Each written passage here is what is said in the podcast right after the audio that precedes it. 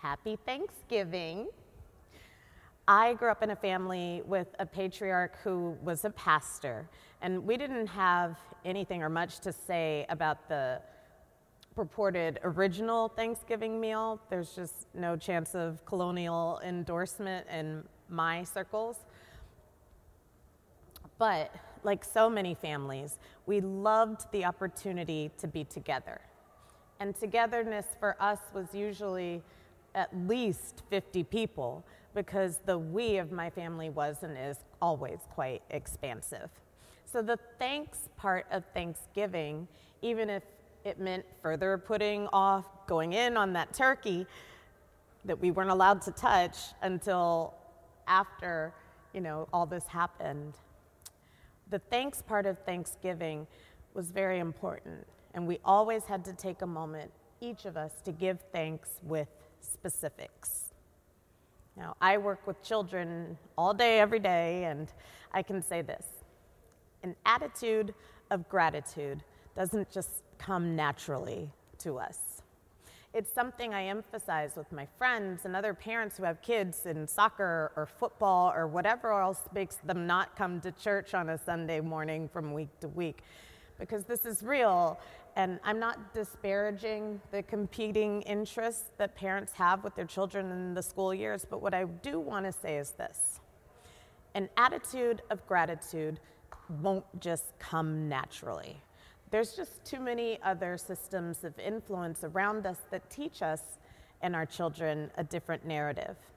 And if we don't prioritize this, if we don't put our children's ethical development at the same level as their athletic and academic development, then we wind up with children who have that bias.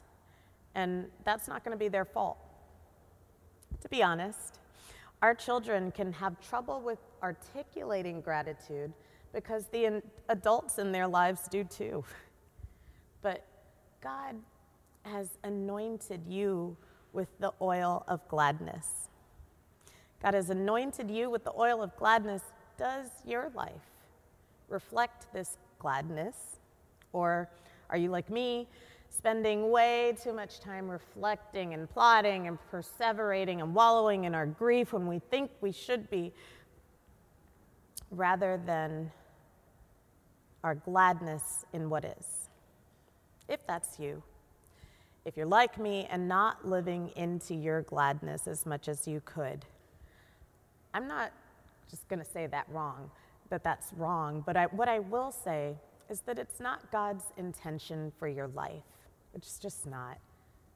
God wants you to be living into your gladness. God wants every day to be a day of giving thanks for what you do have in your life. But you might, like so many of us, be in a time of deep instability, of transition, of adversity, maybe even of assault. I don't know what this moment brings for each of us, but it does bring something that won't reflect perfection. And the idea of living a life of gratitude is this give thanks for the good things.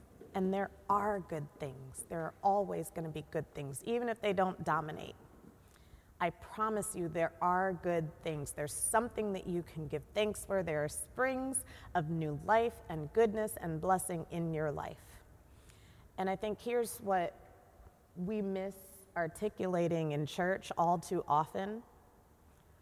Amongst those good things that God is doing, there are components of our lives that God doesn't intend. And my message to you is this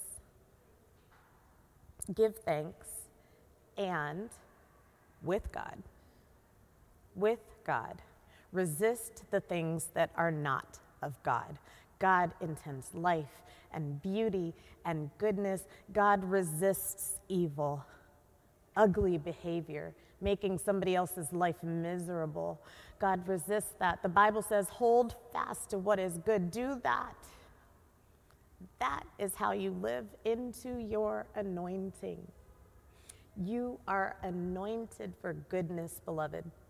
give thanks and hold fast to that. And the rest, dust off your feet, put your shoulders back, hold your head high. You are God's anointed in whom God is well pleased. Thanks be to God.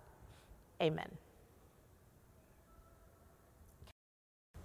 Thank you so much for joining us for this element of worship. We are so grateful that you have entrusted the park with this moment to hear music, to listen to the Word of God, whatever it may be. And we just ask for your support. The park only functions with the generous donations of people like you. And 100% of your donation goes to the incredible ministries of this church, which give and give and give again. Thank you for the ways that you give in advance and for all that you might be ready to give in the future. God bless you and amen.